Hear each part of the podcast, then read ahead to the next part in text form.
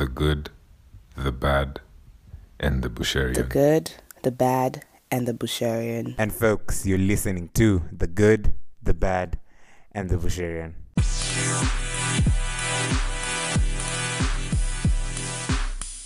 Is a great equalizer, but then he links it to his own story where, you know, he was born in a rural part of the country, in a place called Mwembe. Very few people may know that place, you know, and sort of because of education got the opportunities he's had and been able to come and be a doctor in Nairobi and build a life, you know, elsewhere. That's because of education. And so for him, it's a massive thing. And so that's kind of transcended down to me as well. And for you, even from your own experience now, have you felt like education is a great equalizer? Actually, I'm going to have to say no to that question, because how can it be a great equalizer if access to education in itself is not equal? Like, it can't equalize things that aren't equal. You know, it's some of us start, for example, I've been very lucky, very fortunate to have gone to like Turi and then go to a school in Australia called Monash. You know, like, that's me just being lucky. I've done nothing to deserve that. Nothing. That's from the good graces of my parents and God above.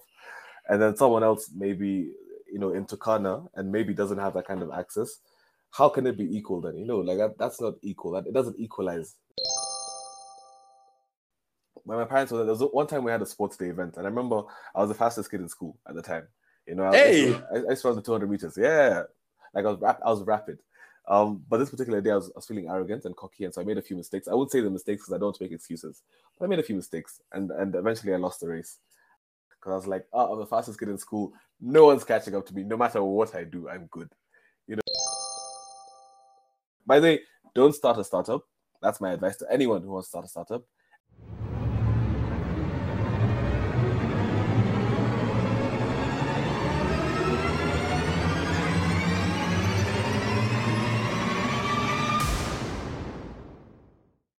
It's your boy Billy, back at it in another episode. Hope you guys are keeping well, keeping safe amidst the pandemic, and things are going well on your side as they are on mine.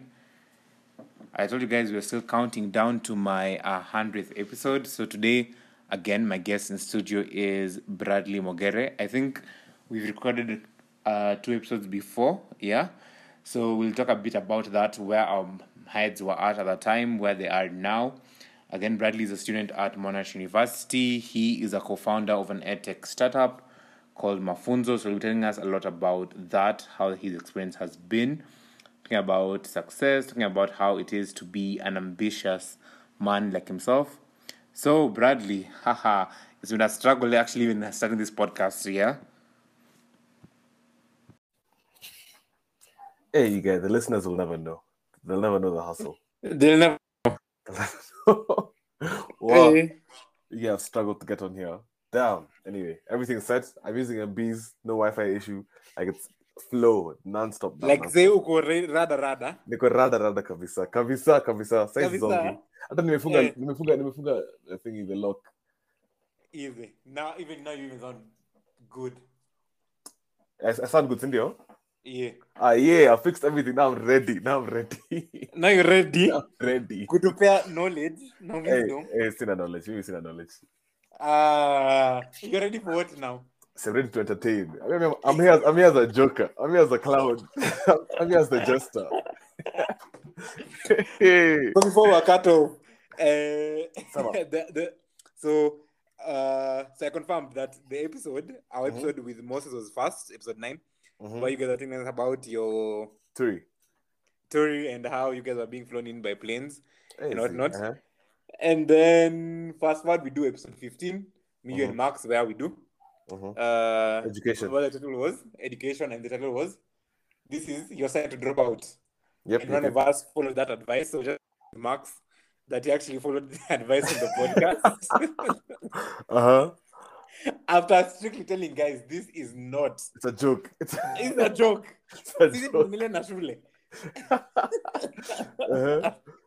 And here we are now again, as we close season 2, and just as I was telling you earlier, just to suppose where minds were at that time and how where we are now. Like, a lot has changed, both in our individual lives and also just for the podcast and all that. So first. Now, obviously, even for our friend group, like you guys going to Australia, for example, how was that for you? Okay, before I even start on Australia, firstly, just looking back at all the progress, can we just say like a huge congrats to Billy for this platform? I mean, like it's lasted what 90-something episodes. I'm not even sure how many, and the consistency. That's like that's mad props, bro. Like honestly, big up, big up. Ah, thanks, bro. That's Salala. Silala. As for Australia, I think the thing with relationships, whether it's friendships or like, you know, intimacy, it's always good to be there physically. So of course I'd say like the friendship, like it's not changed, but the consistency with which we keep up with each other has definitely changed. We used to play Monopoly like every weekend. Now we play Monopoly, bro. Like it's a whole different thing. Even getting on a call together, given one of us is in America, one is in Australia, someone's in Rwanda, one is in Kenya. It's impossible to like get together, you know. Yeah. Like that struggle, it's been felt, but the relationship I think hasn't changed. Like the feelings and the mutual respect, it's still there. Heading out, first of all, I think you're excited to a point, but then you also realize that you're there for a duty. Like you're there to do something. And so, of course, you start off excited, but then given also the fact that I'm going to uni for the first time and like, well, that was like halfway in my second year. Yeah. It doesn't feel good. It doesn't feel like, it's not like, you know, you're going for a freshers event and you're going to do stuff like, you know, get, I wouldn't say the things here, but you go and have fun, you know, like that kind of stuff isn't there. You're there for a job now because you're too far in to start joking around. So the excitement is kind of there, but not like, you know, the freshers point. Yeah, yeah. And are you liking it so far? I said I've learned a lot. that's the best I could say. Am I liking it? I think it's been interesting. It's been like there's like, one day I'll write a book, hopefully, fingers crossed, and maybe I'll detail the story. But for now, I'll say it's been interesting. I've learned a lot, and there's so much that's happened that I can confidently say I'm not the same person I was when I left 8 months ago. I think 8 or 9 months ago. Yeah. So I think that's the beauty of it. And speaking of writing a book, you know, you used to do fast threads, then you stopped. I told you you're a very good writer. That's actually what I discovered. It's like, wow, Bradley, you're a very good writer. Where have you been hiding all this? I'm sure you got names who you lie to by writing them poems. At least knew that side of you. The rest of us, like me, I didn't know that side. I was like, wow, you know. Bradley should go to Australia more often. If this is what ZZ. No, I think a big thing I learned about traveling is, firstly, if you're traveling alone and you're staying alone, like you need somewhere to put the things you think. Like human beings have so many thoughts in a single day that you need somewhere to actually place them. And so writing is like, it's kind of an escape. And also it's entertaining. It's nice. It's interesting to write, and it's fun to write, and it's fun to see your thoughts kind of planned out in a structured manner. As for being a good writer, thank you. I honestly can't say, because I don't do it for like, I don't get paid. So I don't know if I'm good or not. Yeah. What I yet? Maybe yet. So don't put a full stop. We're going to put a comma. That's right. I don't get paid yet. But I'll say this. I think the threads, yeah, they'll come back. I took a small break from like Twitter and social media, but I made a couple the other day for books I read recently. So hopefully I'm coming back soon. And now let's talk about education a bit, right? Summer. Again, obviously, now you went there for education and whatnot. In the episode we did 15, we were just talking about the education system and saying how the current education system in Kenya, for example, is outdated and all of that. Mm-hmm. And so do you still share the same sentiments? And how would you compare the education system in Kenya as you've experienced it and now the one in Australia? Okay, speaking of writing, I wrote a piece on the CBC. And just generally the education system in Kenya. I think where we're at right now, it's like we're in the middle of a transition period. The problem is this transition period is taking too long. So it's like, you know, you want to shift to the new system quickly so people get acclimated to the new norm. But things are up in the air currently. I'm hearing rumors of boarding school being abolished. I'm hearing rumors of they want to reevaluate the CBC and that kind of stuff. And so like it's very hard to comment on Kenya's current education system, because I, quite frankly, it's very hard to tell what it is and what it's going to be. But to compare it with Australia, I'd say that I was very surprised at how readily Australia adopted virtual learning.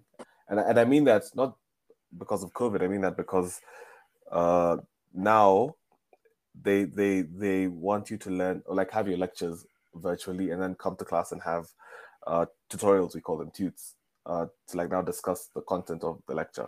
So like I haven't been to a lecture room ever. Really? Yeah, seriously. Mm-hmm. I haven't been to a lecture hall where you have your notepad out or your laptop out and you're typing notes as a teacher is giving a lecture. That hasn't happened to me in my entire college life. What has happened is, I have a lecture virtually and then I go to class to then talk about let's say the content of this particular topic and then try and dissect it with my classmates. But yeah, I've never had a lecture. That's crazy. I think, I thought now you're going to do physical proper. So you and me, same was up. Only issue is I do, so it's the tutorial things kind of ends up being a lecture because no one talks. Like people are very shy. It's very similar to like Kenya where no one wants to put their hand up and answer the questions. But it's structured in a manner that's supposed to be, like a conversation. We're supposed to talk to each other about the content and learn from each other and like help each other out. But that doesn't happen. It ends up being another lecture. But like, I've never actually sat in a, let's say, 2.5-hour lecture. Besides my brief stint at Strathmore, I haven't actually done that. But then again, for you, how are you coping that system for you? Because the way your mind works and the way I know you, probably like you love the conversation and discussing and learning the way it's supposed to, like the way the system is set out. But now when it turns into a sort of lecture again. For you, how is it? Are you feeling like, what is this again? Or are you? I agree with you. Like I do prefer to learn from other people in terms of like having a conversation. So for me, it's very anticlimactic. I mean, like you go there to have to be involved in the university culture, but then you end up feeling as if I could have done the same stuff at home. Like I could have still sat and watched recorded lectures at home and gotten the same content I wanted. So that whole thing of being present and learning from other people. And I think it's not really a problem of the university. I think it's more the students who are sort of not keen on partaking in that sort of, version of education. Also, I think the other thing with Australia, which heavily impacts the education style, is the fact that there's so many immigrants, which isn't a bad thing. Like, it's always good to invite people to your country. But then now, because most of them speak different languages, no one's like, for example, I'm in a class full of let's say there's only 2 Caucasians. I'm the only African kid, and then there's most of it is majority like East Asian. And so you're like, okay, these guys don't speak English. There's only 3 people who speak English, inclusive of myself. And so of course any conversation that starts has to be from us, and then those 2 guys don't want to speak, so it has to be from me. And so it's, like you end up speaking a lot, and then it's just, it doesn't feel like a conversation. It feels like a monologue. And so again, it's very anticlimactic. Yeah, I get that. But now my listeners won't be amused with me if I don't ask you one question that I have to ask you. Go ahead. Which is, what sparks your interest in education? So obviously, I probably will tell the listeners later about Mafunzo and you running a startup on EdTech and all that.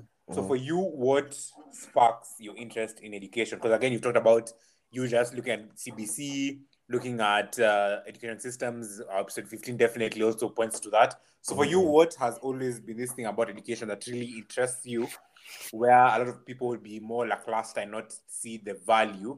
Because I live in education, as you said, even in episode 15, where guys are like, education is not everything, what's not. So for you, what is it about education? I think... And what is education? What is education? Let me start with that one. I think education is... education is just learning. There's formal education, as we said earlier on in the episode 15. It's formal education is the school system and the curriculum that you actually learn. But then there's education where... That's just life in general. Every single second, your eyes are open. You're learning something new. Like you're looking at things. You're picking up knowledge. You're understanding the world around you. You're constantly learning. That's the beauty of life. So I think from that point of view, that's the first inspiration. Second inspiration for me, or the second spark that I got, is I think my dad's dad was actually a teacher, if I'm not wrong. Really? Yeah, my late grandfather. Yeah, he was.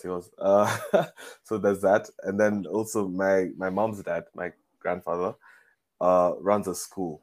So it's like, it's kind of been in the family, sort of.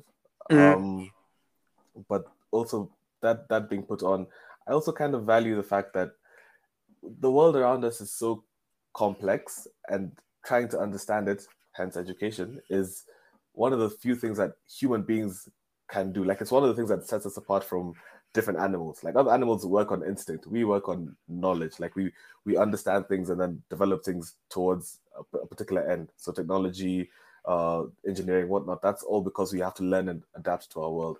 Other animals, that's instinct that helps them adapt to their world. And so I think it's always good to you know, to value education, because that's what makes us human, I guess. Interesting. I've not actually thought of it from that perspective. That's actually very interesting. So what for us as learners should you always expect out of education? Because I think a lot of us expect, you know, they tell us education is it the key? And, you know, obviously in a third world country where a lot of people are tarmacking and a lot of people lack jobs and a lot of unemployment, a lot of people tell you that education is now redundant. We don't need to, you don't need a degree. You know, we've had that talk time and time again. But definitely there's value in education, you know. So what is this value we should expect out of education, aside from the general go to school and now get a job? Okay, I'll start off with, I missed one thing in the earlier question, but I'll start off with that. My dad actually has a saying, which is, you know, education. Well, it's actually a very, very common saying. So my dad's. Let me not say it's my dad's. It's a common saying. But he says it a lot. It's education is a great equalizer. But then he links it to his own story where, you know, he was born in a rural part of the country, in a place called Mwembe. Very few people may know that place, you know, and sort of because of education got the opportunities he's had and been able to come and be a doctor in Nairobi and build a life, you know, elsewhere. That's because of education. And so for him, it's a massive thing. And so that's kind of transcended down to me as well. That also links to the importance of education, because as much as we may try and overlook it, what you know goes a long way in impacting how far you go. Like, if I have a certain amount of knowledge, I can then, you know, tailor the world to suit my particular end. So if I want to be a doctor, an engineer, if I want to run a company, I have to look for certain knowledge in those particular areas.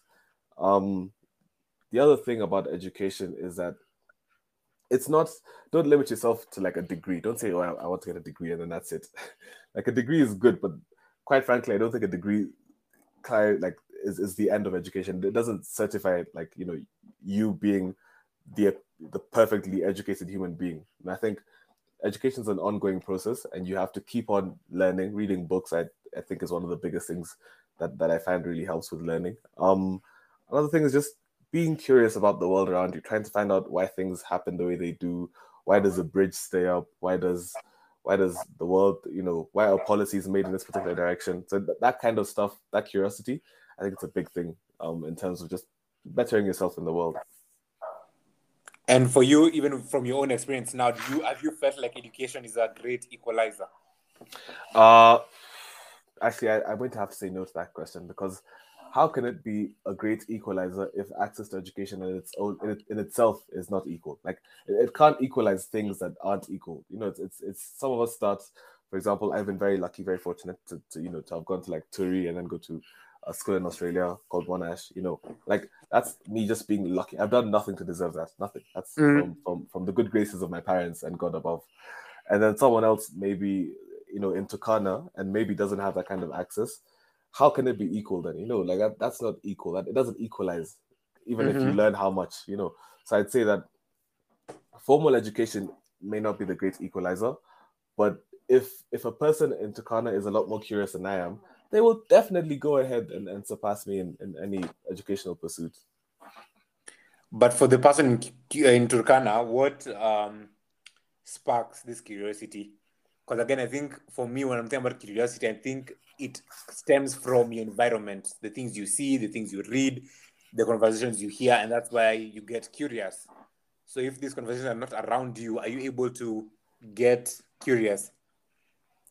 I think firstly, you're right in the sense that your environment does, to a very large extent, play a part in how curious you are about the world around you. You know, if, for example, the dinner conversations I've had with my parents, that kind of sparked my curiosity to try and learn further. That being said, I think that a person in Turkana, for example, can have the same curiosity, but in a different area. For example, mm-hmm. If their conversation is surrounding agriculture, or why do we not have this, that, or the other in our society, that can then spark curiosity. Like, oh, why don't we have these kind of hospitals in our community? Why don't we have this kind of teaching in our community? Why do we do this culturally, in our community? That kind of curiosity can lead them to greater points and greater heights. It may not be the same curiosity as I have, trying to dissect different things in my own sphere of learning, but in their own, environment, they can have curiosity about certain things that they can learn from it and try and understand. Mm-hmm. Yeah, that's how I see it. And for you, do you have a dream? As someone once said, that one day education could be equal. That the boy in Turkana the same access that Bradley, Billy have gotten. I pray for that day. I really hope it will come. My problem is that I'm a very pragmatic idealist. So what I mean by that is I see the world for what it is, and I still hope for what it can be, So yes, I do hope that one day that education will be equal. Do I think it's extremely likely? Maybe not. It might take a lot more work and a lot more time than we would like it to, but it is possible. And as long as it's possible, I think we should at least strive for it. So that's I think the best I can respond to that. And so now that you talk about CBC, now connecting it with this, do you think one of the why they want to change the curriculum was to bring up more wholesome children who are probably more vast in various skills, plus can be able to find their passions in various different things. So for you now, with your research that you've done on CBC, do you think it's something viable? Is it something Kenya is ready for? Is it right off the bat, do you think it's actually a good idea? Because maybe I'm asking you all these things, and maybe in your head you're just thinking this thing is crap. So do you think it's actually a good idea? I think it's good in the sense that it kind of, as you said, it diversifies your learning, which is always a beautiful thing. Quick segue. One of the things that I've learned this year is that you shouldn't try and box yourself into a particular character. Like, you're not just, for example, a lawyer or a doctor or an engineer. You can be a lot more than that. You can be a lawyer who plays football on the weekends, piano on Wednesdays, paints on Thursdays. Like, you can be all those things, and has a podcast on Mondays, or on Sundays. You can be all those things. That's what the human being is. And so the beauty of CBC is it allows you to explore the diversities of your mind, basically. I also like that it kind of breaks down learning to more levels.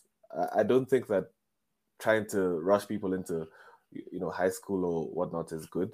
However, I've also seen that the CBC puts, I think, grade 7s in high school, which is a contentious point. What I would say is that it's going in the right direction. It's not there yet. It's not perfect. It needs to be kind of chiseled out and refined, but it is going in the right direction in that it's diversifying people's learning. And it's interesting that you speak of that, because even with my last week episode with Max, he talked about how the world is moving from a more specialist to generalist point of view, where obviously for our parents and the generation before us, to set themselves aside, they'd be told specialize in this and that.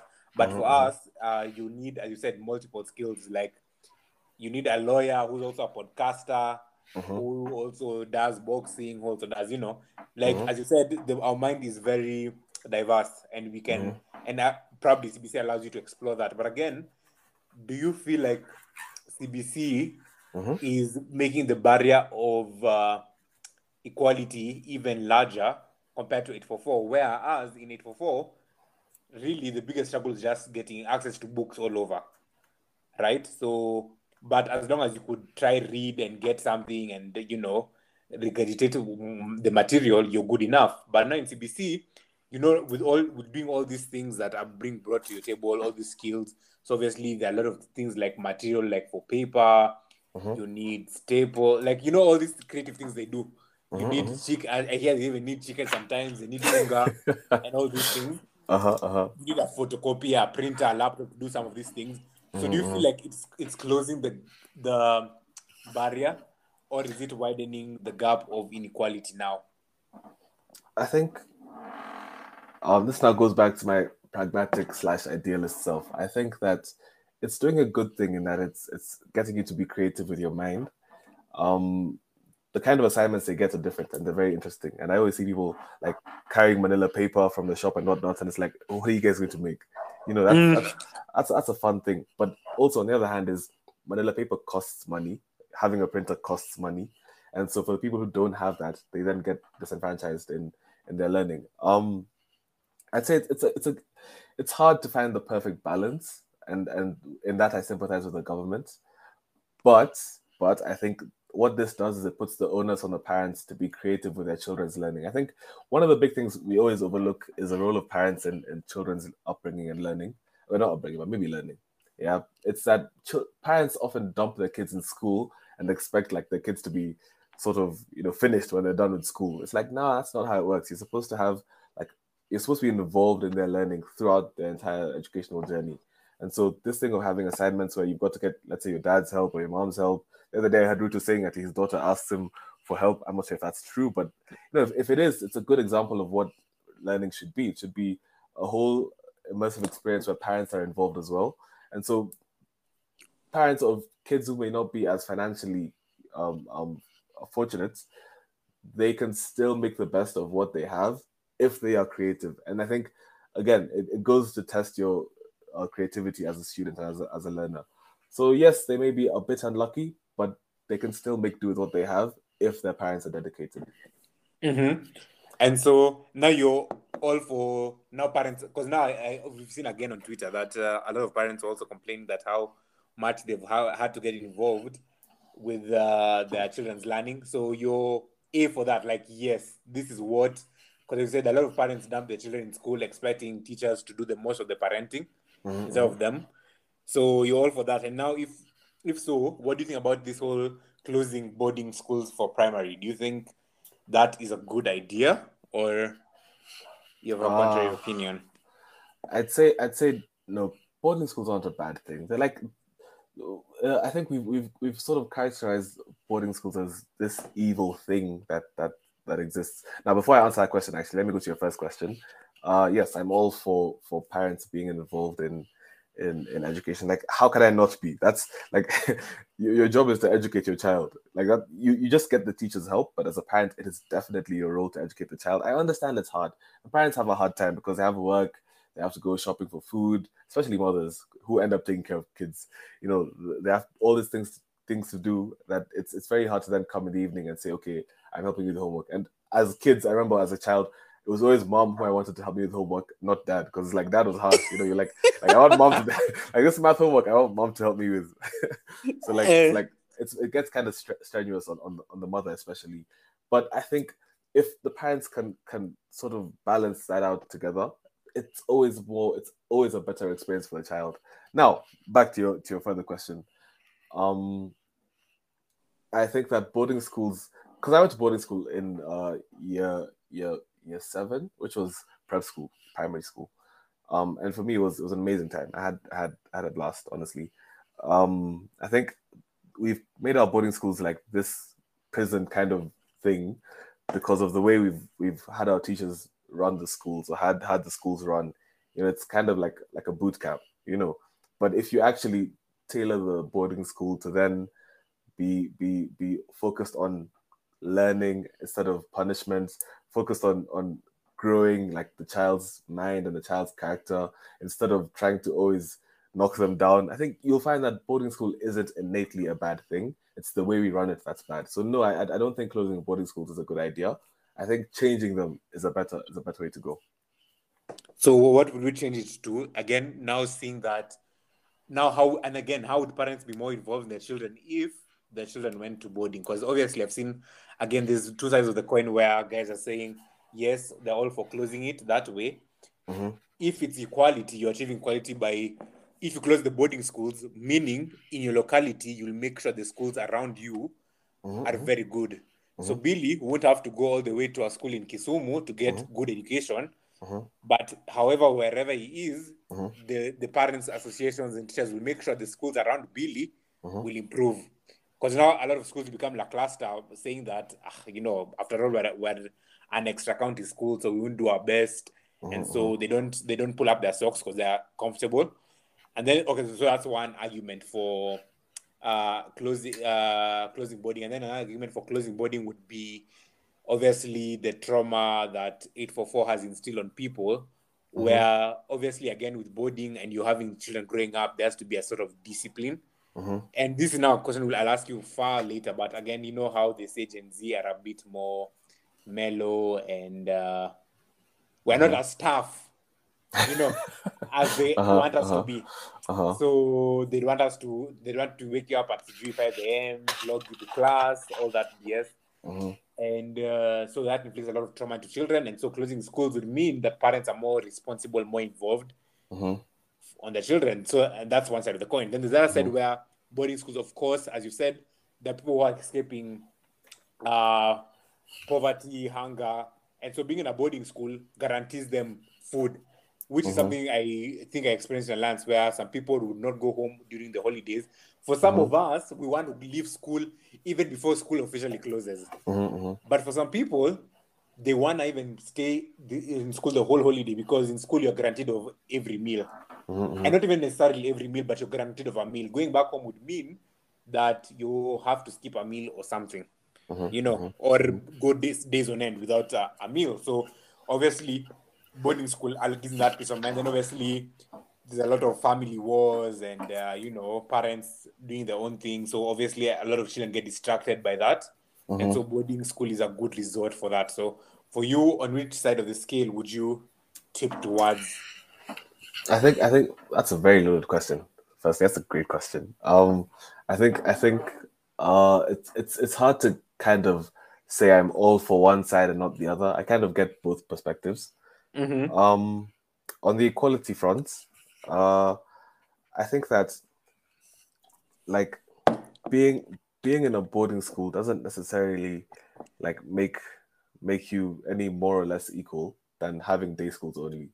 You know, I think it may seem enticing at first, but I think that, like, equality boils down to the quality of education. Like, you could have a few resources, but if the teacher knows how to teach, then it's going to, like, you're going to get taught.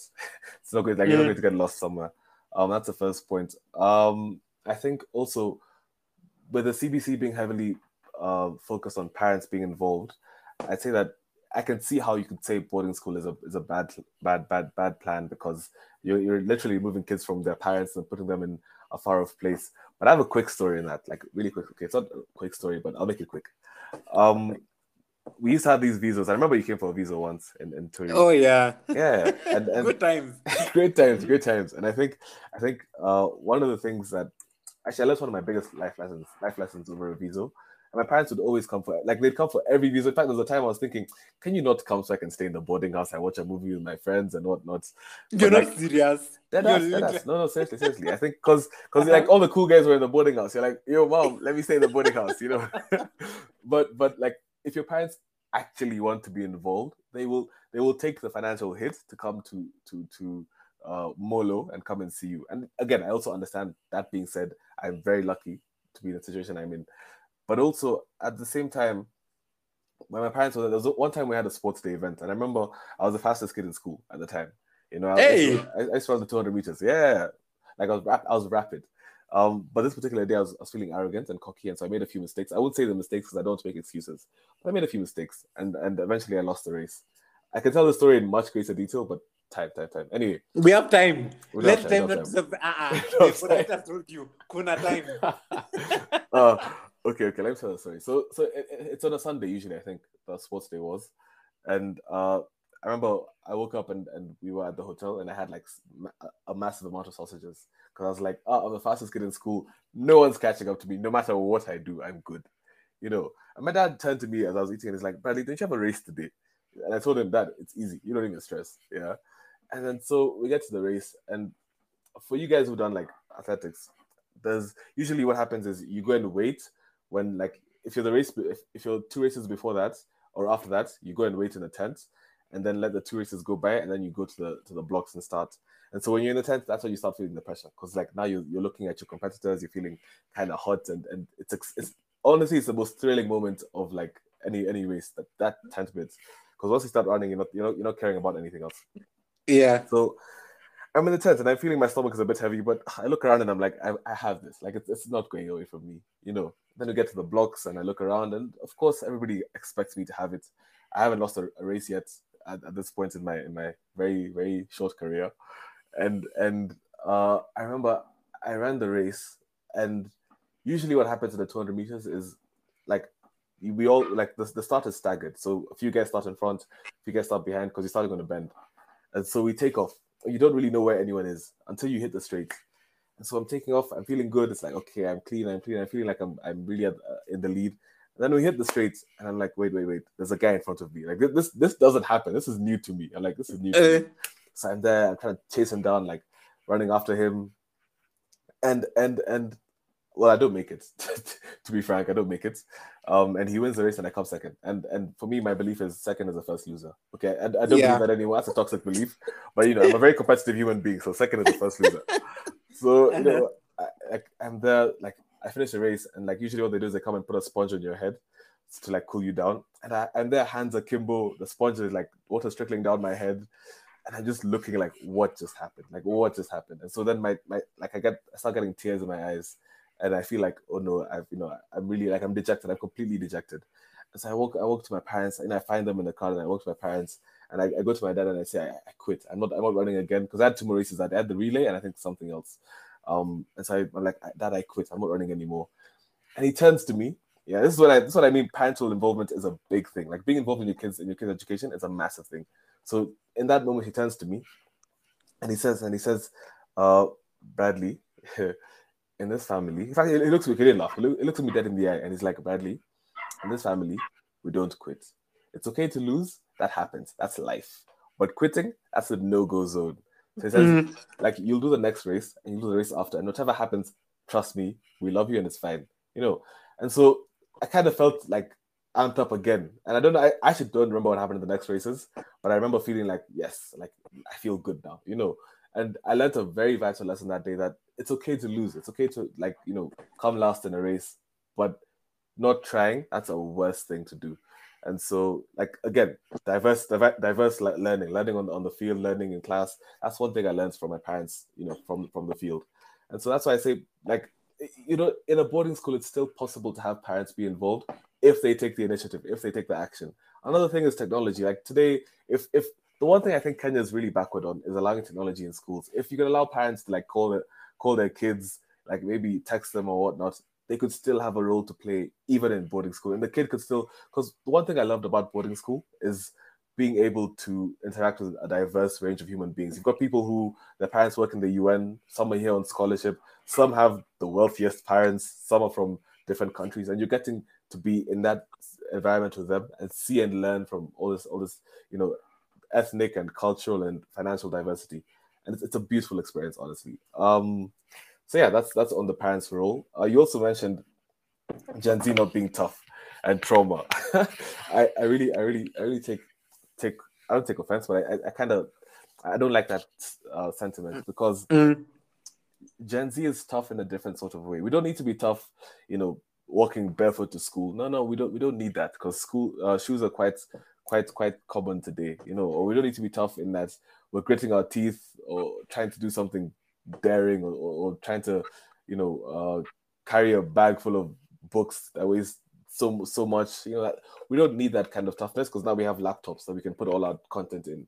The kind of toughness that Gen Z needs today is different, but it's still equally as tough. Like one of the things I've learned going to uni is that social media can be such a bad thing, and learning how to handle it, which is something I think should be taught in schools, by the way, is a massive benefit to your mental health. Like you really need to learn how to control and use social media. Use it to your benefit and limit it from affecting your mental health. So Gen Z is still tough, but we have a different kind of tough.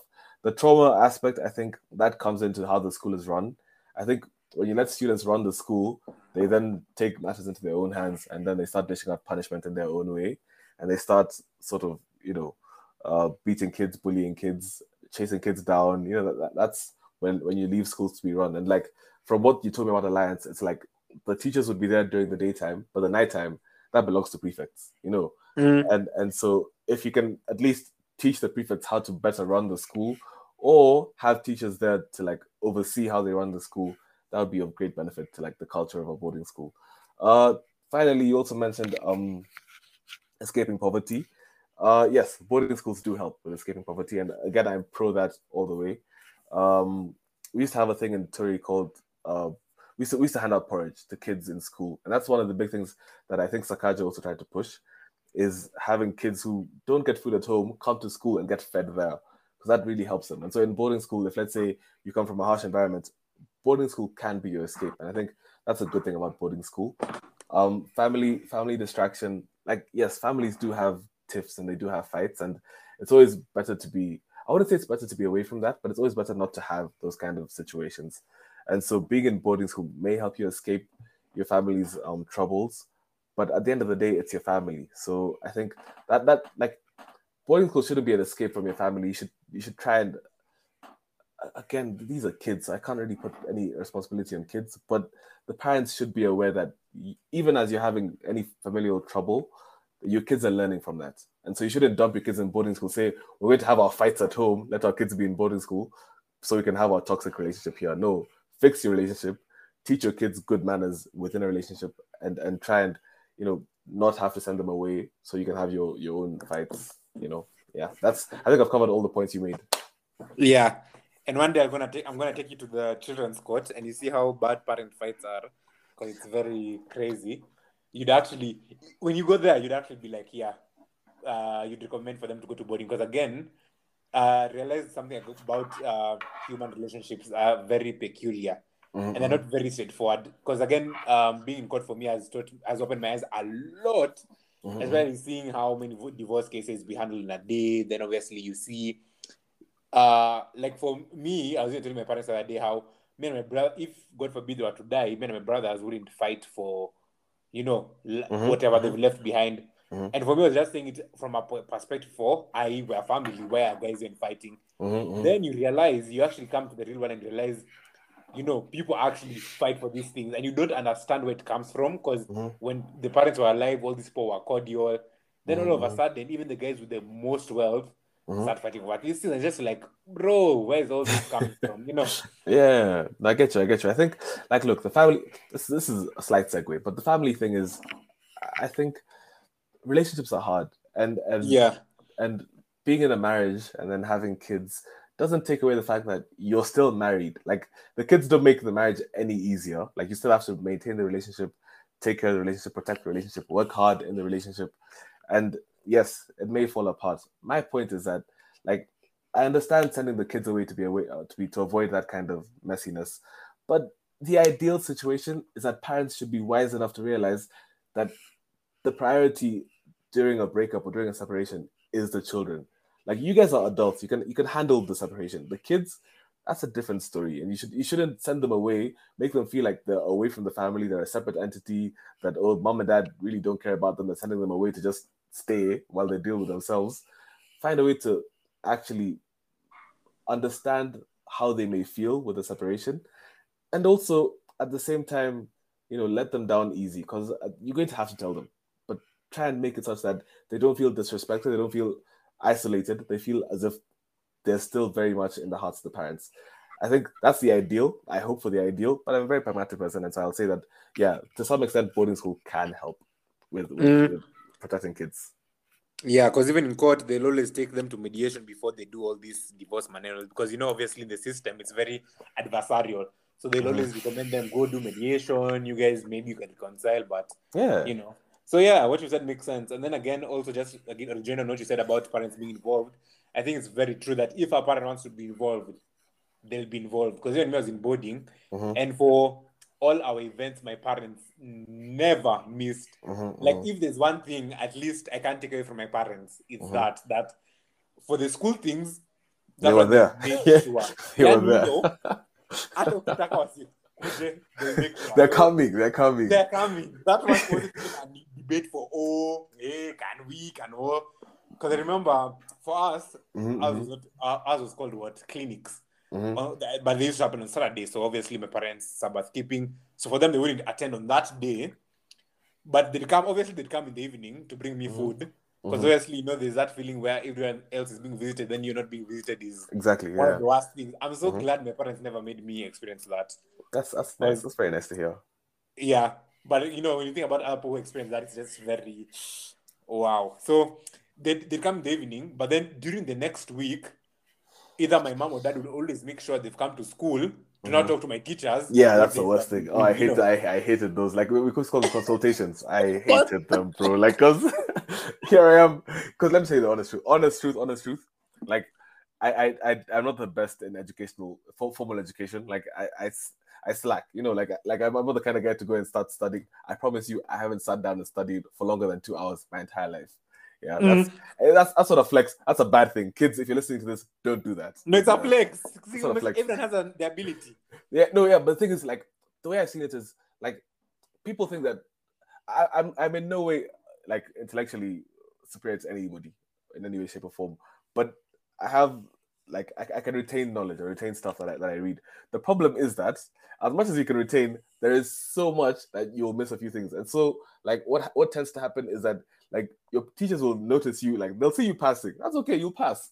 But they'll know that you're not doing your best. And so when every single time my parents would come, the one thing that stood out is he's a coaster, like a coaster. Like he'll coast through the exam, coast through the class, you know, they'll be like, and then they'll always say, he has so much potential. Exactly. That potential thing, he has so much potential. I'm like, that's the line, you know, that's the line. And it was like, for me, it was painful because then what happens is we're sitting to eat down. We're sitting down to eat.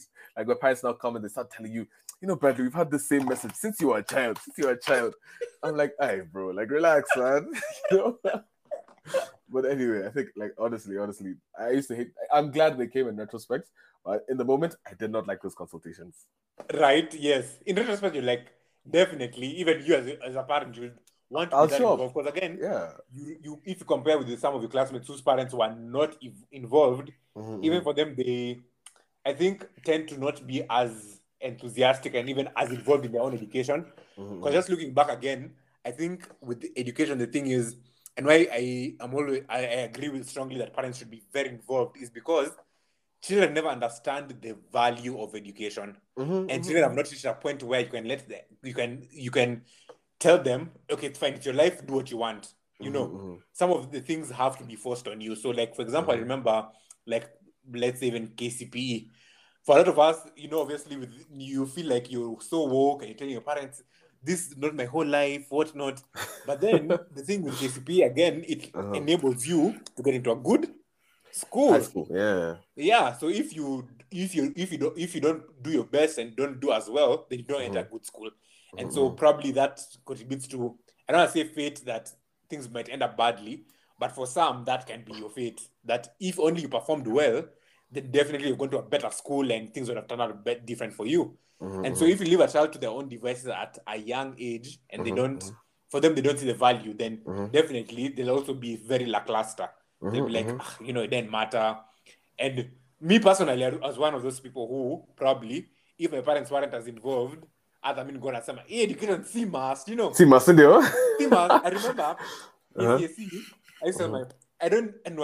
not sure I used to tell my parents, but it was just along the lines of tell my parents, A is not everything. You know, you guys just love me with an A, with a B, with a C, with a D, just, you know, an A is not everything. And that's that moment. But now in retrospect, I'm so glad they enforced this A, like, for me to do my best and get this A thing. Because obviously, a lot of us will talk about trauma and say that parents, you know, force us to do this thing and academic validation and all these complaints. But then, you know, at this point where I am right now is, you know, it's better to have, as someone said, I quoted it yesterday, it's better to have education and it's better to, wait, I've forgotten the quote. It's okay. But just along the lines of, it's better to, let me use education. It's better to have it, I don't need it, than to want it and not have it. Thank you. That's true. You know? So, in the retrospect, it's better to have the A, I not need it. Then at some point I'm going for a job interview and they're like, okay, so where are your certificates? And just like, damn. You know, check it down. And you know, I think that's the wisdom. As my mom said, the distance between a child's ears and a parent's voice is 40 years. And every day I grew up and I'm like, oh yeah, so my parents were right on that thing. And now this, I told you so moment, you know, again, even just before I give you a chance to give a joint, I was talking to someone last week in law school. And she was talking about how obviously she's now set to graduate, supposed to graduate this semester, this December, but obviously school is bringing her a lot of issues. She has a lot of receipts and all that. And she says that, you know, it takes a lot of people, when they talk about that, they'll be like, you know, I don't care. But for her, it takes a lot of courage actually for her to tell me that in retrospect, she should have done much better, like should have put in more effort, because even when this, she goes, when she's looking at now job interviews and all that for pupillage and all, everything, they always tell her, or the requirement is second class, upper and above. So even her, she's saying she knows she's not going to graduate with that.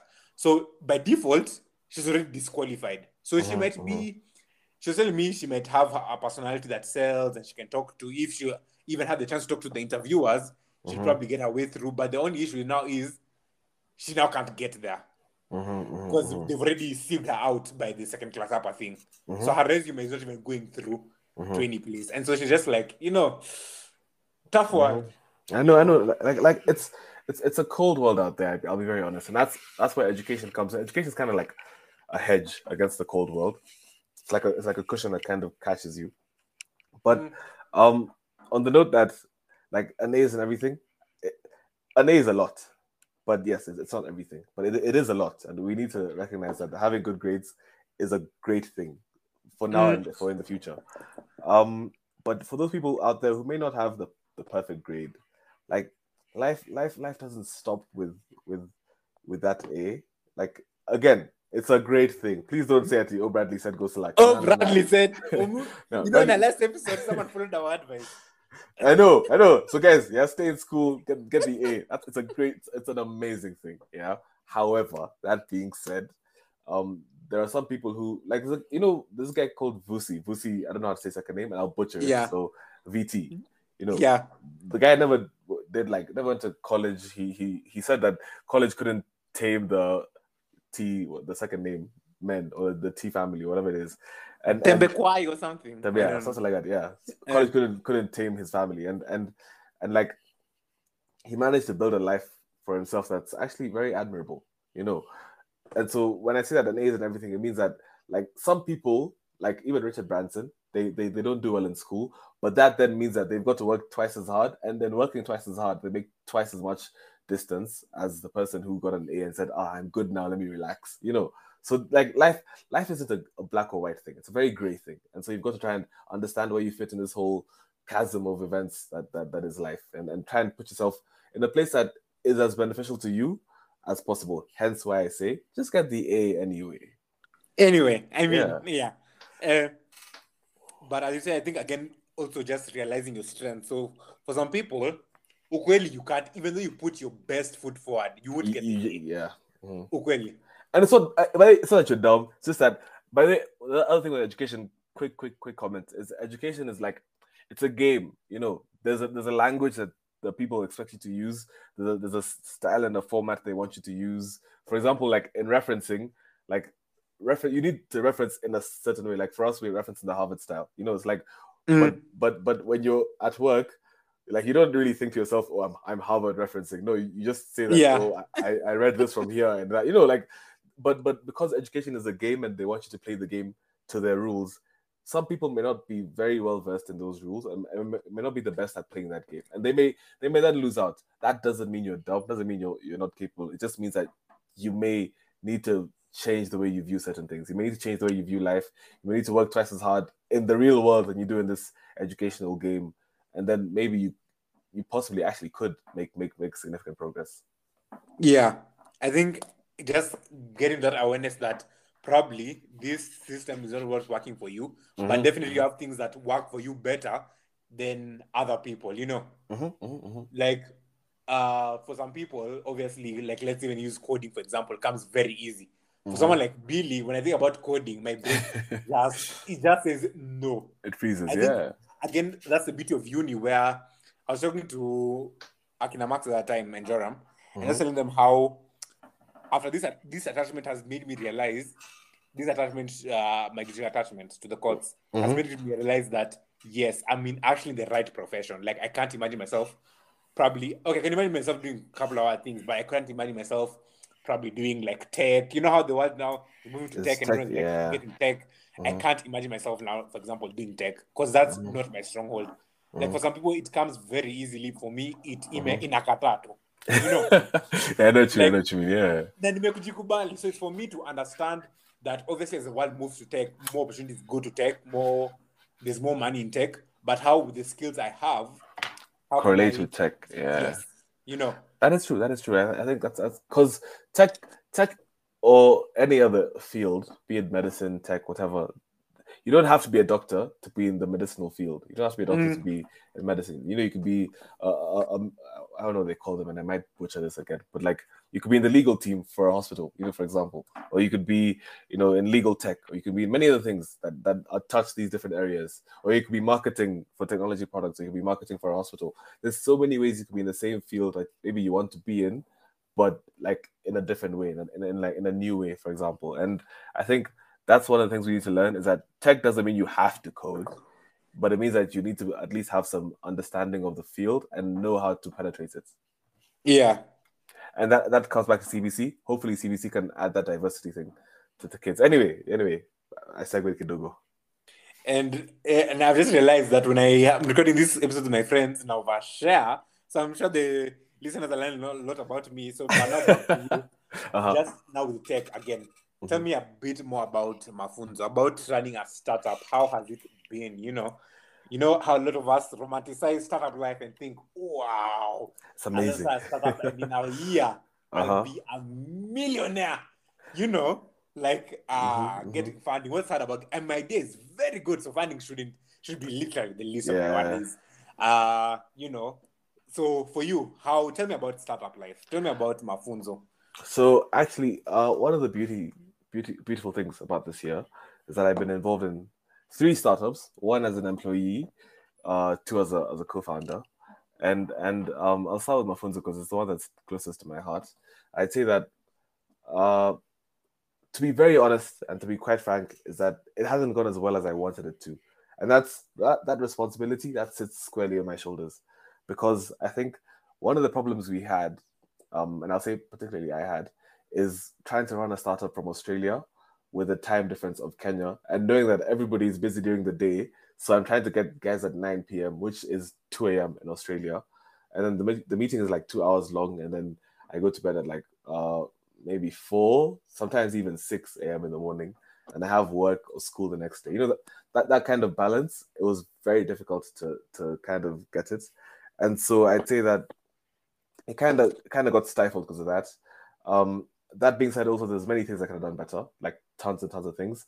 And one of the curses, I'd say, of being ambitious or trying to do these audacious things is that you're very critical of yourself. So for me, like I get into my head a lot, and then I, as a founder, kind of beat myself up for not doing the things I needed to do. Why are you not, communicating properly? Why are you not doing this properly? And then what happens is that just reinforces a negative behavior, because I'm like, I've done so bad already. I might as well just give up and whatnot. And so that's one of the big things about being a co-founder. The other thing is that I'd say for me, managing a team doesn't come too hard to me, except that I would probably need more structure to my management style.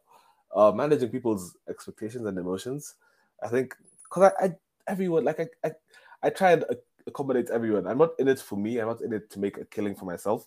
I'm there to try and get the best out of everybody, even in their individual lives. So trying to get you, for example, if the startup succeeds, I don't want to take home all the money. Like, I'm not trying to do that. I'm actually trying to have everyone get something. The way I'd always try to put it is, I want the team to be the PayPal Mafia. I want everyone to be a success in their own right, to start their own thing, to be a billionaire if possible. That's like, and I think as a co-founder, that's the best way to approach anything, because you want the best for everybody, and then it gets easy to then you know, guide people on a particular mission. And so for me, that part came easy. I think just because of the way I was brought up and everything, it's been easy to do that. But the more structured bits, that came a lot harder. I think one of the things I always lack, and I've always lacked, is like trying to plot down, like there's a map. I actually drew a map of where I want us to go, but then working on every action point individually, that gets hard, because then I feel like, oh no, we're not doing enough, so let's, you know, try and skip a few points and get to that other point instead. Try and scale a bit quickly, and it doesn't work out. That's kind of, you know, one of my vices. But again, you always learn and work on it. For my second startup, which was called Cafe Brew, this is like a drink startup. Excuse me. The thing I learned actually, which is similar to Mafunzo, is that being present physically as a team goes a long way, because we used to have meetings virtually, because, you know, this new COVID world, we were trying to be fancy. Anyway, eventually we started having meetings in one of our co-founders' homes, and it was easier, it was more structured. We could at least, like, you know, ping ideas off each other. And then another thing I learned is that once the idea pinging is finished, it's always best to work individually. Like once you've kind of found an idea you want to work on, don't keep working as a group. Like separate into your own corners and then work on, like, divvy up the work and work on those things. Like one of us will work on the pitch deck, another will work on the product, another will work on like the financials of the actual products, the other will work on like the marketing, and that then kind of comes together to form this big, you know, this big brand and this big company. So that's one of the things I learned. Another thing I learned, there's so much learning, honestly. I think I learned that about funding, actually. Luckily, I was able to fund one of the startups, and that was it's a great feeling, because you get to fund the startup, but it's kind of dejected if you don't get the amount of funding you wanted. You know, it's kind of like, I want this amount of funding and you're going to give me this, and then they gave you like a lower amount of funding and you're like, damn, that doesn't really meet our goals, you know. And so you have to be able to manage that kind of up and down emotion. And I think as a co-founder, especially because it's your baby, this is your child, and you want it to grow up and be successful, you know. So when you find that it's not getting the kind of resources it needs, that kind of hurts.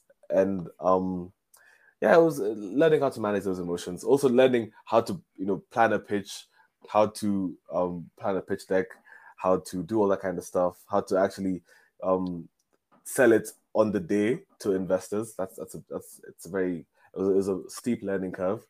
And another lesson I learned is how to take a no. I took it terribly the first time. This is now with Mafunzo. We actually had our first meeting with a potential client, and I'm not going to go into too much detail, but basically they said no. And let me tell you, like, again, being an ambitious, competitive human being, that no stings. Like, it hurts. It's the most painful thing you will hear as a co-founder. You get used to it eventually, but the first one, hey, that one sticks for life. It sticks for life. So I'd say that learning how to bounce back from that. I wouldn't say I'm good at it yet. I wouldn't say I'm perfect. I wouldn't say I'm the ideal co-founder, but I'd say that I appreciate the learning curve. I appreciate that I now know how to bounce back from a no. I appreciate that I now know how to work with a team. I appreciate that I now know how to get a startup funded, and et cetera, et cetera. So it's interesting. It's not the, by the way, don't start a startup. That's my advice to anyone who wants to start a startup. And if you still want to start a startup, I would say that put everything into it. So that's all I can say. Really? Tell me, why wouldn't you advise someone to start a startup? Because if I say don't start a startup and you actually don't start a startup, then you're not going to survive the actual startup. Yeah. So if you persevere through the don't start a startup and you really want to start one, then I'd say, okay, like, know that it's going to literally take everything from you and be willing to give all of that. It's like a relationship. It's like this whole new entity. It's like a relationship. You have to give everything to it, and you have to, like, the startup is like a human being. You have to, like, work together, bro. It's like, it's honestly, you have to understand this and work with it, and honestly be willing to take the no's when they come. You know, that's one of the things I've learned. Yeah. So again, with that, talk to me a bit about what goes through the mind of an ambitious man. Tell me a bit about that. Talk to my listeners about that. Hi, how listeners. Is it being ambitious? Have you always been ambitious? Is it something you pick up? Is it acquired? What drives this ambition? What makes you hungry to, you know, pursue your dreams despite the no's, despite sometimes the difficulties, despite the challenges? And again, I keep on telling you, one thing I really admire about you is your grind. Like, you know, your grind is second to none. You always, you know, what Brian also is that this Mafunzo thing, I was also part of it in a small way. He's my teammates. Bradley, as he told you, would wake up, imagine someone waking up at 2 a.m. to have a meeting with people in Kenya at around, for us, that's around 9 p.m. Yeah. Bradley's awake from that 2 a.m. to 4 a.m. to 6 a.m. sometimes. And you know he has a class the next morning. He has assignments. But he'll sacrifice sleep. And that's the time they sleep. It's nice. That's a sweet. That's the best sleep. that 2 to 6 a.m. sleep. It's unmatched. It's unmatched. Literally. And that time, Bradley's waking up to actually coordinate a team of a boy like Billy will come and tell him, hey, I might be late. Give me a few minutes. Someone else will say, I can't make it now. But Bradley will stick on the whole meeting. And he's telling you, this thing starts at 9 a.m., 9 p.m., ends at 10 p.m. And he'll keep time. For you, the rest, who are just being lackluster, yet someone is waking up at 2 a.m. to attend this meeting. Ungodly hours. I don't recommend it. Like, as I say, don't start a startup. Don't do it. So fast. Congrats, bro. Like, I'm proud of you. Like, cheers. When I grow up. Oh, thanks. So tell me about this ambition. Being an ambitious man. Tell me more about that. I think, firstly, I'd say shout out to the team, because like you don't go. I have this saying: nothing gets built in a vacuum. You don't build anything in a vacuum. You need people. You need ideas. You need other things to try and build something. And so, from I'm not gonna say names because in case I don't get named, but everyone was on the team, and if you listen to this, you know yourself. Shout out to you. Like it's honestly. Like it means a lot that you are part of it, and it really like it, having that kind of commitment from other people as well. It's a beautiful thing. Now to the ambition. I'd say that like ambition comes from different areas. I mean, let me tell you, this year has been a year of learning. One of the things I learned is that you can be ambitious in two kinds of ways.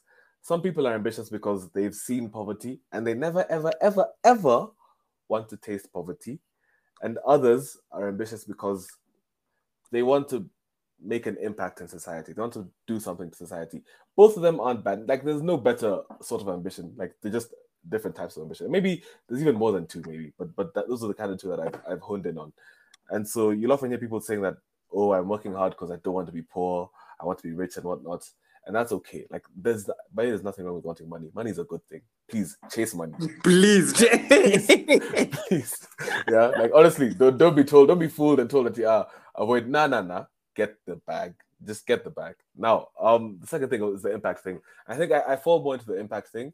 Again, I'm very well aware of my financial situation. Or I wouldn't say mine, the one I was born into. I got lucky. I was lucky. If I wasn't born into it, I just kind of got lucky that my parents worked hard and got here, in their lives. So I think that kind of tempers down my desire for materialistic things. Also, besides that, I don't take for granted that I was raised Seventh Day Adventist.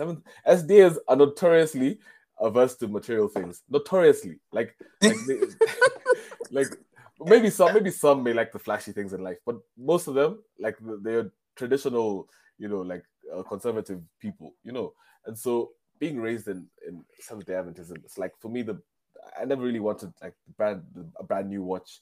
Okay, I like watches. That's a bad example. A brand new car or these fancy new shoes and whatnot.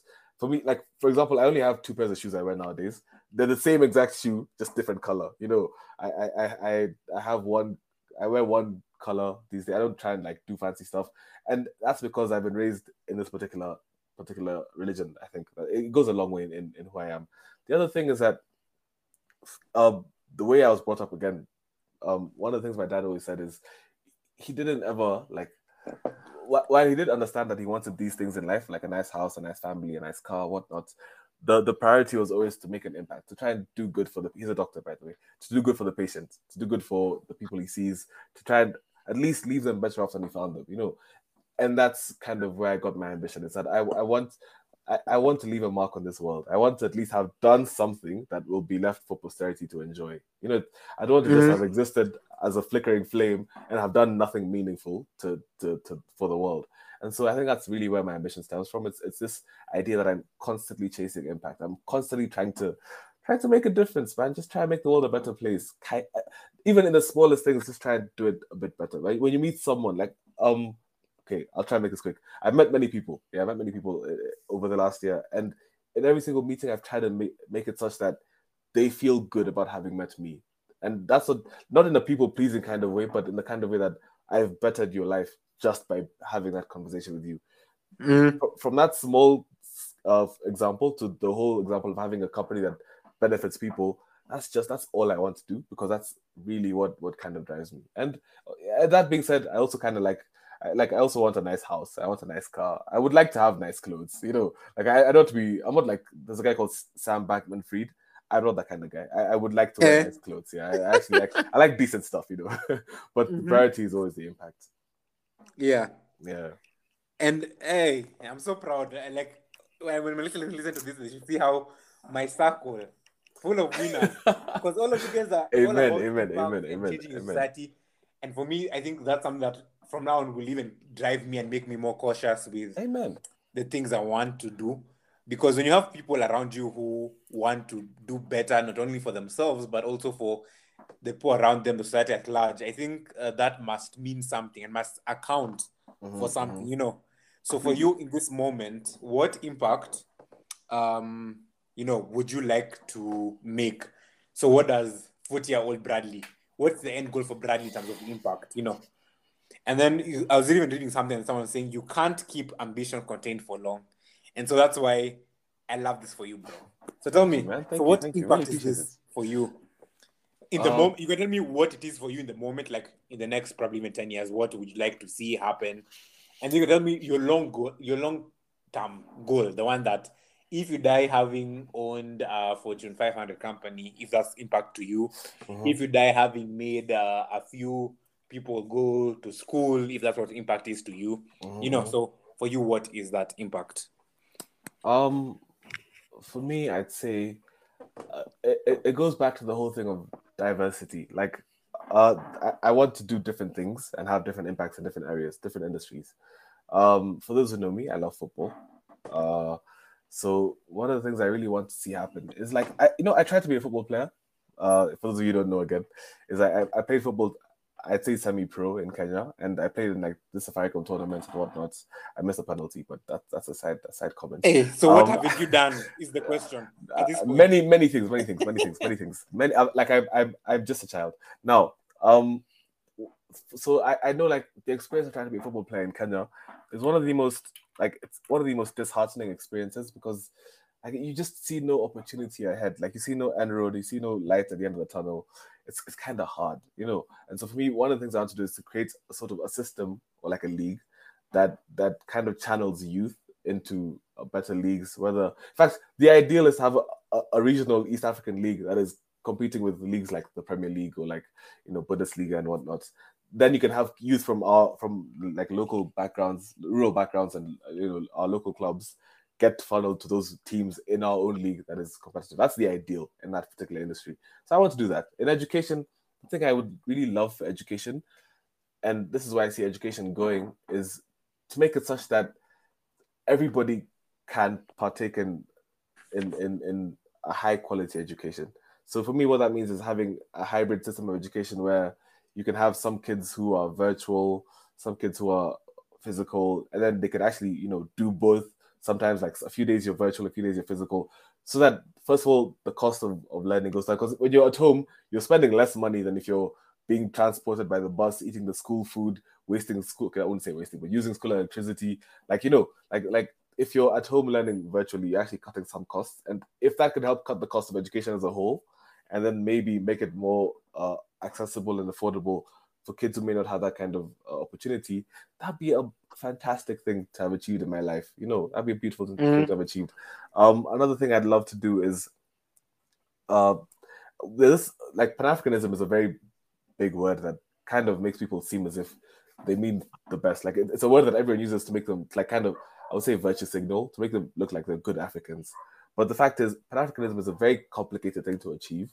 And so I'm going to make my goal a bit more manageable, a bit more, I wouldn't say small, still a very big goal, but to at least have played a part in the regional integration of Africa Mashariki, Africa, East Africa, to have it be a united, I wouldn't say one country, but at least have some some blurred lines within our boundaries so that people can cross freely. Like, I remember there used to be, can you imagine there used to be a point where we had regional education, like East Africa had its type of education, and Rwanda's education was the same as Uganda. I found this out reading Kagame's book, actually. Yeah, Kagame was telling, was saying how, like, he learned similarly to, like, in Uganda, he learned content that was still applicable in Rwanda. And I was thinking about how that would make, like, the transportation or the movement of labor, like, easier. People could easily go, like, I could work in Nairobi and then, you know, move, get a job in Rwanda, get a job in Tanzania, get a job in Burundi, and that would be amazing. So if that can happen as well, I'd be very happy. And ultimately just try and make,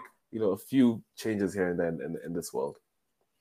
Interesting. We'll come back in 2 years and see where our goals are, where we are. Oh, damn, 2 years is a quick time. You know? Hey, give me like 5 years. Give me like 5 years. Bro. No pressure. I'm just saying in terms of where our minds will be at. Maybe your goals would have shifted. Maybe. It's like maybe. Pressure whatsoever.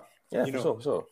Like, when we actualize these goals, we just sit back and be like, let's play that episode and let's listen to what the goals, our younger selves are thinking, you know. Yeah. Speak it to existence, bro, you know. Inshallah. The universe is listening. As we wind up, I have a couple of questions as we wind up. I know with me and you can talk for hours on end. Yeah. But those late night car vibes, bro. Really, one day you have to come visit so I just drop you home. Just so I can drop you home. And then we chill in the car. Say less. I'll even text you off the record. Yeah. Okay, about ambition, talk to me a bit about, because there's something that you just mentioned, I want to, in one of your statements previously, I want to talk to me about ambition in terms of when do you know that now you're just being delusional and that some of these goals of yours cannot be achieved, or when you know that the realistic goals, El Samajimo says, people tell you realistic goals are people who don't want you to, you know, get where you are. So is there something like a realistic goal, or should you be as ambitious as the sky is? Mm-hmm. And two is, with that again, and this is a question I also asked Max in the previous episode, is, do you think it's more detrimental that we compare ourselves to the 1%? And there's a reason that the 1%, for you to be the 1%, you'll be 0.000. The chances are, your odds are very low to be the 1%. So is it more detrimental for us to compare ourselves to the 1%? Then we get to a trance where we feel like we're inadequate because I'm not making the same money Jeff Bezos is making, or people my age in the States are making. Or is it more beneficial where it's a case of shoot for the stars and land on the moon? So even though you might never make it to the 1%, just having the ambition that one day, that drive that you can potentially make it, quote unquote, in your head, but you won't, just makes you, you know, be closer to where you are even than someone who didn't dream of that, and so they, you know, are more complacent. I get you. Okay, how do you know you're delusional? I would say that the way it's always good to think about it as like this, like, have dreams that are that kind of correlate with how hard you work. So if you work extremely hard, have massive dreams, have the biggest dreams. In fact, have delusional dreams, I would say. But if you're the kind of person who doesn't work that hard, I'd say then, like, I wouldn't say, I wouldn't say don't have dreams. No, I wouldn't say don't have dreams. But what I'd say is work harder. Like, dream, but like, it's only like you're only delusional when you're not putting in the kind of work that's necessary to achieve the kind of dream that you have. If your work is matching your dream, there's nothing like delusion. Just that's the basic point. So yeah, the delusion only happens when you're dreaming about the stars and working for sand. Like, you're working to get sand, you know, that doesn't work. But if you're dreaming for the stars, or if you're dreaming about the moon and striving for the stars, bro, like, continue having delusion. Dream about different galaxies, different universes. That's possible. That is possible. Yeah, that's how I put it. For the 1% thing, I'd say that it's always good to have big goals. Like, never feel as if, like, I'm putting yourself up against people like Jeff Bezos, Elon Musk, who else is there? I don't know, Warren Buffett, etc. is a bad thing. It's always good to have those kind of people, you know, set the example for you. Again, it goes back to working hard. As long as you're putting in the effort, you will actually, you know, get to a point where you're like, yes, I've achieved my goals. The thing I would actually recommend, though, is that don't make them your end all and be all. These men aren't gods, and so there was actually a very large amount of luck involved in them getting to where they are. And they will never admit it because it goes against the image they've curated for the public. But the fact is, they were born in San Francisco, or they had easy access to San Francisco. They were able to be in the tech market at the perfect time when it was taking off. You know, Bezos was able to, you know, go to Seattle. He went to a good school, that kind of stuff. You know, he was born in a country that actually values certain things like innovation and enterprise. So, you know, to some degree, they were lucky. So don't try and compare your luck to theirs. But if you can compare your work to theirs in your situation, then it's always good to have like them as a target.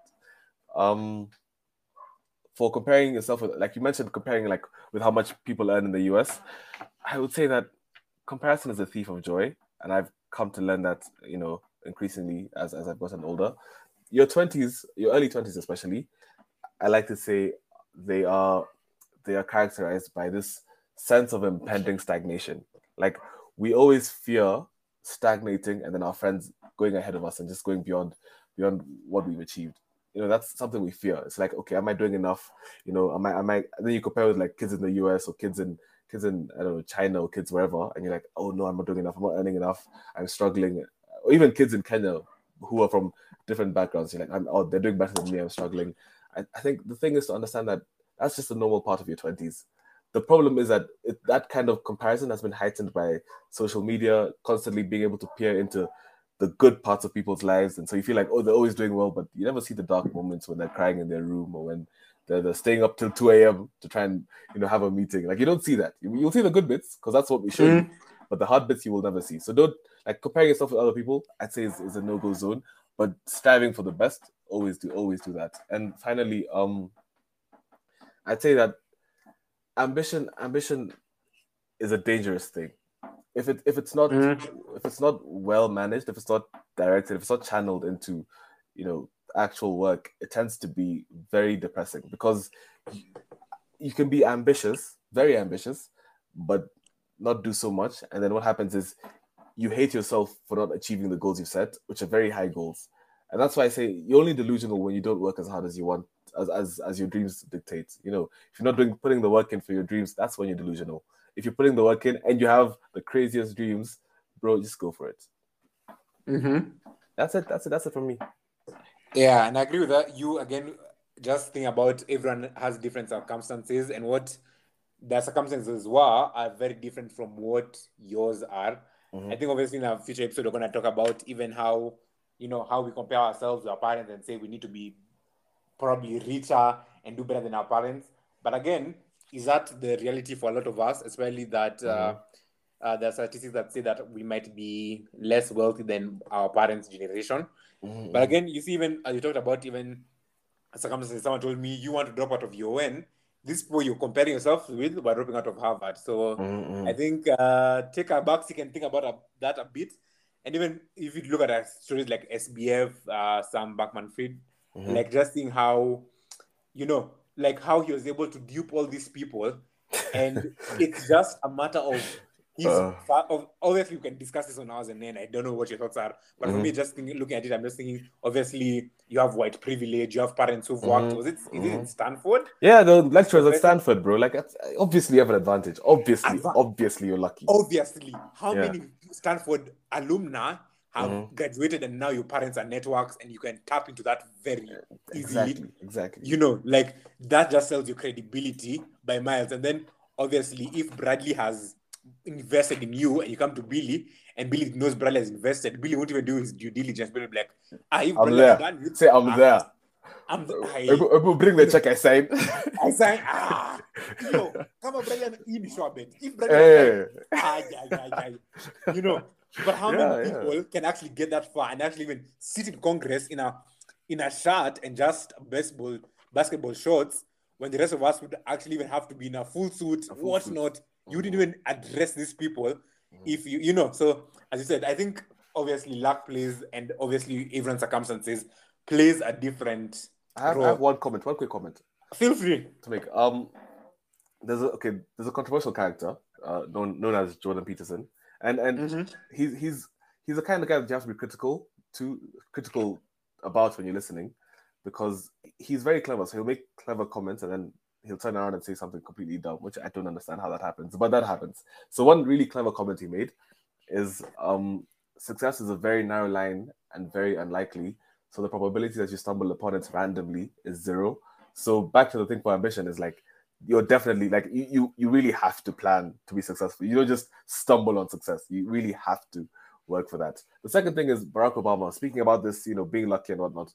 Barack Obama made a comment about his presidency and he said that as the first black president, he had to do a lot more in terms of image management, like managing his image than other white presidents. Like Clinton before him had, you know, had a scandal and was reelected. You know, Reagan was kind of racist. You know, Bush was starting wars for fun. You know, but Barack Obama really had to be aware that as the first black president, he does anything, that's the image they have of black presidents forever. You know, and it's the same thing with people like in tech or like people like SBF. SBF, like there's people like Bill Gates and Zuckerberg who've worn, I wouldn't say raggedy clothes, but not the fanciest clothes. And you can see that they made millions or billions. So when SPF does it, they're like, another white guy wearing, you know, a gray shirt and basketball shorts, definitely going to be a billionaire. But yeah, but for guys like us, like we have to try because there's no one they can compare us to. We're the first. And so we have to be able to set a good example for everybody else. Yeah. That's facts. I think quick comment. Sorry, yeah, that was one. No, I just agree with you. Even with Barack Obama, just thinking he's one of the people in the world I just think about. I'm just like, if there's someone who has the best PR, it's definitely on top. Whoever his PR manager is, I want them. Yeah. You know, it's crazy. He's good. It's great PR. Like, obviously, from how he presents himself to his speeches, like you never find people criticizing him. Even though he does something, like you'll never find a lot of critique about Barack and, you know, obviously there's the one or two, but it's always... like the majority, sees as like some sort of... Like he's honestly, he had the perfect PR. Honestly, I don't know whoever did it, but they did an amazing job. Yes. That one, we give them their flowers. So even as we wind up, talk to me about... Earlier in the podcast, you talked about... you're not the same person you were when you left. Yeah. So for you at this point, what are some of the things you feel like you've changed? What are some of the aspects in your own individual professional lives that you've grown in? I think I now appreciate the difficulty of actually starting and running a startup. It isn't like when you start, of course you start feeling the hype of, you know, I want to be a founder, I want to be a co-founder, I want to do this, I want to do that. And excitement carries you for like the first part of it. But then the excitement dies, the euphoria kind of dissipates, and then you're left with the hard work. And that's when you realize that the rubber has to meet the road. I really have to burn the midnight oil to get to where I want to get to. And so learning that, you know, no matter how euphoric it may seem at first, there's always going to be hard work involved. It's a big lesson I've learned. And it may seem like a simple lesson, but until you actually get boots on the ground and do it, you don't get to like actually understand the magnitude and the gravity of the work that's needed to succeed. The other thing I've learned is, I think it's I wouldn't say I've learned, but I've reinforced my understanding that everybody has a story. Every single person has a story. The other day I met Paul. I don't know if you know Paul, and we sat down, and I was actually heading out of Galleria at the time, and I paid for parking, and I was heading off. You know, I was like, I'm going home, and then I saw him, and like. Because I think, given that I've grown from who I was, I said, this is a guy I haven't seen in a long time. Forget whatever agenda I had. I'm sitting down with this guy and we're having a conversation. And so we sat and we talked and I listened to him and, you know, he listened to me and we had a conversation. And you understand how life is so different for different people. You know, another example is I talked to a homeless person, you know, when I was in Australia. Life is extremely different. Recently, I had the great privilege, again, fortune, lucky. I call it lucky. I got lucky or blessed. Let me say blessed. I got blessed. And then I met our former president, Uhuru Kenyatta. And again, you meet someone from a completely different sector of life, you know, or, you know, you meet all these, like I met CEOs in Australia. I met people who work in high offices. And it's like, bro, these people have such different stories that you kind of recognize life isn't linear. Like, and never let anyone tell you life is linear. You may see people following a particular path, and maybe that path has worked for a long time. But if you ever find yourself kind of deviating doesn't mean you're in the wrong. It just means you have a different journey, a different story to tell. So that was one of the big lessons I learned. The third lesson I learned is this is actually a very important lesson. This is to anybody who finds themselves struggling to like make the best of your day. Plan for tomorrow today. Like always, like as a simple lesson, plan for tomorrow today. Like as kids, we would always like, you know, fold our school uniform, have it ready. We would have our diaries like planned out what homework we were going to do and whatnot. You know, but as we got older, we kind of let go of those habits because we felt like, you know, we could manage ourselves better. Fact is, if you have if you don't have a diary, get a diary. I don't mean the one for journaling, like your thoughts. That's good as well, but I mean the one for planning your day. Get a diary and every evening, plan the things you want to do the next day and set out the clothes you're going to do those things in. If you're going to the gym, put your gym clothes at the very top of the pile. So when you wake up, there's no thinking, there's no looking. It's just pick up the clothes, wear them, and you're in the gym. You know, that goes a long way in setting, you know, your precedence for the day. And it's really I cannot understate how important planning for tomorrow today is. It's magic. Interesting. First off, I just want to say first to the podcast. That's your sign. I think Jay just said you told me that is your sign. You don't even need anything. I might. But I don't think I have. One of the things I really admire you for, and I'm going to repeat it again, is consistency. If I had your consistency, Billy, I'd be Bezos by now, bro. Like honestly, that consistency you have, like don't ever let go of it, because that thing is going to take you to the moon and beyond, like to infinity and beyond. Inshallah, from your mouth to? No, it's happening. I forget all that, but no, it's happening. I'm not telling you it's happening. It's a prophecy. Yo. If it's I need to hear, it's that this season has been one crazy season. I tell you, we can even record another episode and just talk about this, because for me this season has been so crazy that you telling me that just makes me feel wow. You know, bro, you're on the right track. Don't even doubt. Don't even doubt. You give up? I never, bro. My dad would tell you, bro, we don't give up here. Here we don't give up. We don't give up here. You may lose. Still love me. It's okay to lose. It's okay to lose. We will love whatever and don't give up. Easy. Say less.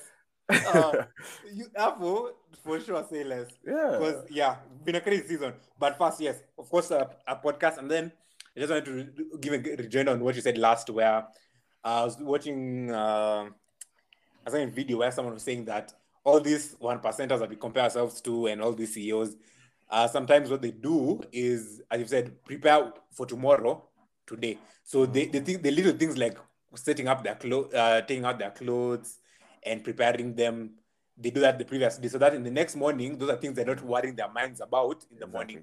So they get straight into, you know, the serious stuff. Yeah, I don't know how true that psychology is, but bro, I'm telling you, for me, so like honestly, I've had the best days when I set my clothes up. Literally, even if you don't plan, just panga your clothes. The clothes you're going to do, you have to do. Just panga. Like if you want to run in the morning, get your shoes, put them there where you're going to wear them. Put your shorts, put your hoodies, you do your sweatshirt or whatever, and you'll find it's a lot easier to go for the run. That's so much easier. No excuses, because you've already removed. So I couldn't. Yeah, I couldn't say the part. I'm ushapanga. But lastly, now this is the last of the last. Yeah, go ahead. I told you can go all 4 hours on end. How have you been able to now to manage your intrusive thoughts and you get into your head a lot? How have you been able to manage that? Because of course, highly successful people and very intelligent people, it's called, I think, is it the Dunning-Kruger effect, where you doubt yourself more or you put more pressure on yourself or you have more intrusive thoughts. So that's why less competent people are more confident, and so they go for things, you know. That's actually funny. But it's true, like someone who doesn't know something. Hey, you know, again. But you, Bradley, who's very smart, will now want to think about how should I do this? What's the angle? How will this come out? Should I use this approach? Billy Wayne Fala will just wake up and do this thing without thinking about it. Billy Sifala, by the way, guys. Billy Sifala. don't buy into that thinking. Fala relative, but yeah. So, how have you been able to deal with all these thoughts in your head? And that, is it getting easier, or the more strides you make, the more they come, but you just have to, you know, beat them at the end of the day? That's okay. 2 parts to that question. So I'd say the first one, how do I deal with the intrusive thoughts? I think it's as with everything, I'd say that it's an ongoing process. You're constantly learning. You're constantly finding out how to manage yourself. I think one of the big things that I'd always recommend to people is to study themselves. And so what might work for me may not work for you. What I do is I kind of try and... It's just, it may be toxic, it may not be toxic. I don't know how you guys would view it, but I actually enjoy being on my own. And so if I'm on my own and I have particular thoughts I want, I either write them down, and that kind of gets them out of my head and onto paper or onto the computer, or I voice them. I literally actually talk to myself, guys. Yes, I am crazy. Yes, I do talk to myself. But it kind of sometimes it helps you realize how crazy what you're saying is. Like if I'm voicing out my intrusive thought, let's say it's, you know, Bradley, you're obese, and I'm looking at the mirror or something like that. You know, that's an intrusive thought, and it's like, okay, no, you're not, bro. You know, like you kind of realize how dumb the thought is when you actually say it out loud, and so that mm-hmm. kind of helps it. And also writing it down when you read it, it's kind of it shows just how stupid it is. But also, yeah, managing your emotions is another thing. I'd say, the simple stuff like going for a walk. I don't know where I heard this, but they say that if you're feeling like the world hates you, go for a walk. If you're feeling like you hate yourself, go for a shower. Like go shower. That, like simple stuff like that. Letting light in. There's someone who said like demons hate fresh air and light. So if you're feeling like you're kind of getting into your own head, open the window, get fresh air. That really helps clarify your mind. The second part. What was the second part of the question? I'm really sorry, I forgot. Has it gotten easier, or the more strides you make, the? Oh you know? Yeah. Has it gotten easier? I think. Easy is relative. You kind of get better at doing it. I don't think it gets easier. You just get better at doing it. It's like having braces. I have braces, by the way. It's like having braces. The pain never goes away. That's what I think. I have a friend called Jamie. I love him to death. He told me when I first got braces, he's like, the pain never goes away. You just get used to the pain, you know. So the intrusive thoughts, they may never disappear, but that's the kind of the price we pay for being ambitious. But you kind of get better at managing them, and to a point where they really don't affect you anymore. I don't know how many of you guys have watched the movie A Beautiful Mind. And so there's this guy, brilliant mathematician, who sees things. He's schizophrenic, I think. And so at the end of the movie, someone asks him, like, do you still see things? And he says, yes, but I pay them no attention. And so it's the same thing with your intrusive thoughts. Like, yes, you may still have the occasional intrusive thoughts, but if you pay it no attention, if you've learned how to manage it, then it gets better. Interesting. I think I'll let the listeners tweet at us at Boucherian and follow us at The Good, The Bad, and the Boucherian, and tell us all the things they've loved and learned about this episode. I keep on telling you guys that recording episodes with you guys is very interesting. I think I need to do this more often. Yeah, for sure. I was just thinking, I told you, recording episodes with friends, I used to think would be very difficult because I know you guys, and someone is wondering what questions can I ask Bradley, which ones are too personal. Which ones can't I ask? Which one did you share with me in confidence? I can't ask on the podcast. But I'm actually finding it very interesting too. So we need to actually do this more often. Yeah, bro. Like, it's always because the thing is, I don't know. With your friends, you have certain conversations. But on a podcast, like, it's a different type of conversation. So you get to learn different types of things about your friends. So it's like, you're always, like, I'm learning something about Billy. You're learning something about me. Because as friends, we're always laughing, you know, playing Monopoly, Sijui, Chappang story. So it's like, we never actually, like, have time. Okay, we do have time for that. But, like, we never actually sit down for an hour and a half just picking at each other's minds. And so we don't get to learn that many things about each other. Okay, I think it sounds bad. We learn many things about each other. It's just that, like, the format of the podcast is different. So the content you get from me. In a nutshell. True. So guys, have a lovely week ahead, folks, and cheers. We love you.